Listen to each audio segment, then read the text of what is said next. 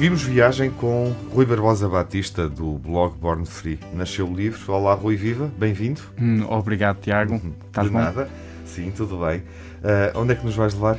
Olha, eu vou-te levar à zona ocidental da Serra da Estrela, com maior incidência uh, na zona de Ceia. Uhum. Porquê? Uh, porquê uh, é que escolheste, no âmbito do Eu Fico em Portugal, da iniciativa, da Associação de Bloggers de Viagens Portugueses, e, e enquanto vice-presidente, porquê é que escolheste esse destino? Olha, eu sou cada vez mais amante de territórios de baixa densidade. Uhum. Menos cidade, mais ruralidade. E acho que nessa zona consigo encontrar natureza autêntica, pessoas genuínas e aqueles sabores tradicionais que tão bem nos caracterizam. Não, não imagino melhor combinação. Uhum. Nós temos aqui, obviamente, um território enorme. Uh, é um país, é um mundo, é o que nós quisermos, e é o Parque Natural da Serra da Estrela.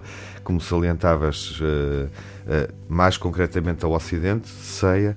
Podes especificar melhor a tua experiência de viagem, um destino mais concreto Olha, para quem nos ouve uh, apontar, uh, apontar GPS, sim, senhor. Olha, uh, na, e seguir a direção. Na zona de Ceia, eu andei na, na, zona da Lapa dos Dinheiros, em Louriga e, e, no Sabugueiro, que é a aldeia mais alta um, de Portugal.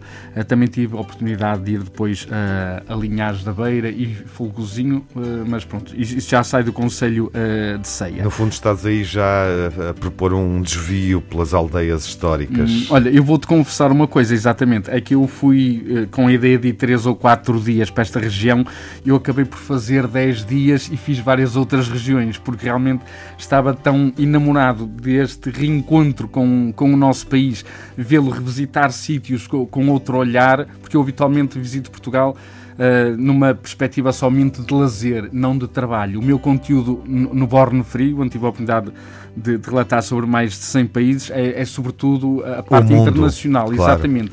E cá dentro faço mais numa base de usufruto. Uhum. Agora, fazê-lo na, na, parte de, pronto, de trabalho, de contribuir para esta ação do Eu Fico em Portugal, é interessante porque vou revisitar esses sítios, mas com um olhar diferente. E o que é que descobriste?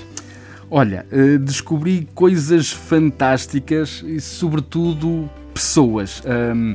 Uh, mas antes das pessoas, descobri que é um destino bom para todas as idades, para todas as fases da vida e para todas as épocas do ano.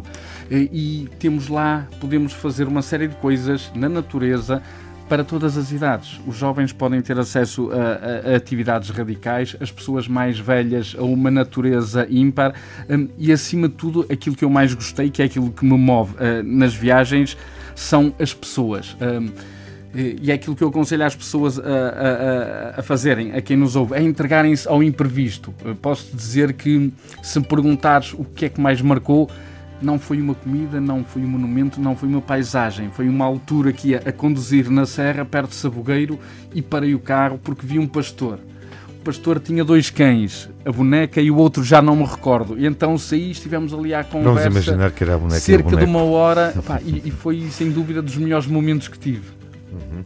Mas uh, para um ouvinte uh, desprevenido que, que está uh, a, a, receber informação sobre este, sobre este destino, sobre este local do país, uh, que lugar é que tu aconselhavas ou que lugar é que te marcou mais? Uh, olha, para darmos uma referência hum, geográfica. Olha, então eu sugiro que façam um roteiro das praias fluviais, uhum. precisamente da Lapa dos Dinheiros, do Loriga e do Sabugueiro. Estamos numa altitude razoável, a água uh, é fresquinha, é fria, sim, sim, senhor, mas claro. também estamos no verão, mas são águas cristalinas e são praias que estão numa envolvente cénica muito bonita, muito bela mesmo, e ao mesmo tempo podemos associar isso a uma série de percursos pedonais. Ceia tem cerca de 15 que estão muito bem estruturados e, portanto, podemos dar um mergulho, podemos caminhar durante duas ou três horas, voltamos a dar mergulho e depois, em muitos sítios, temos uh, aqueles sabores autênticos que tanto nos uhum. prendem. É claramente uma sugestão de verão.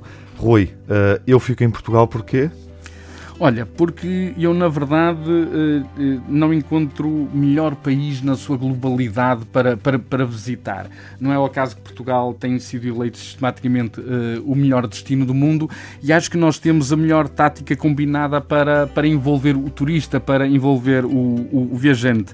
Desde logo, a melhor das gastronomias e vinho, temos uma história e cultura únicas e, e milenares, um, temos uma diversidade de paisagens que é simplesmente divina. Temos o território é curto, mas há muito que, que, explorar. O património histórico e gente, gente muito boa, muito afável e que nos faz sentir em casa em cada recanto do nosso país.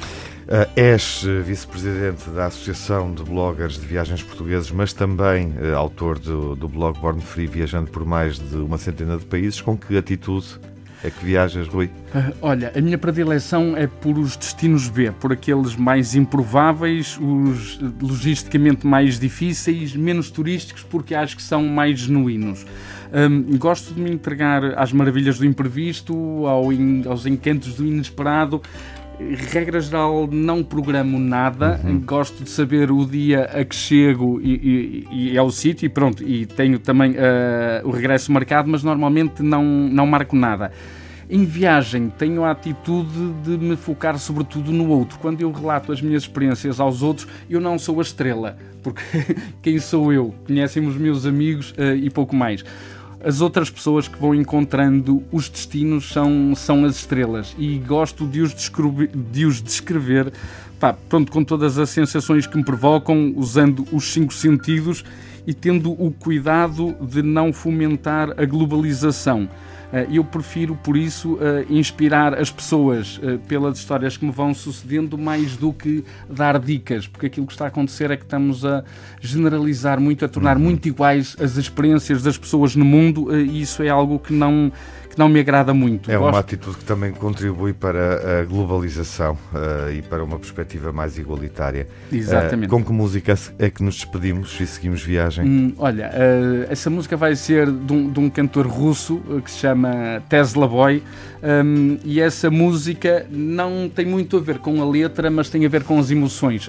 foi num dos últimos momentos mágicos em que estive, que foi nos Jogos Europeus uh, em Minsk, na Bielorrússia, que era o último país que me faltava ver uh, na Europa. Uh, e num momento de magia da, da, cerimónia de abertura, essa música entrou-me imediatamente no ouvido e passou a ser a minha banda sonora uh, das viagens do último ano. Ficamos então com esse tema sugerido por ti, Rui. Obrigado pela presença nesta, Obrigado, eu, Tiago. nesta conversa sobre viagens na Antena 1. Obrigado.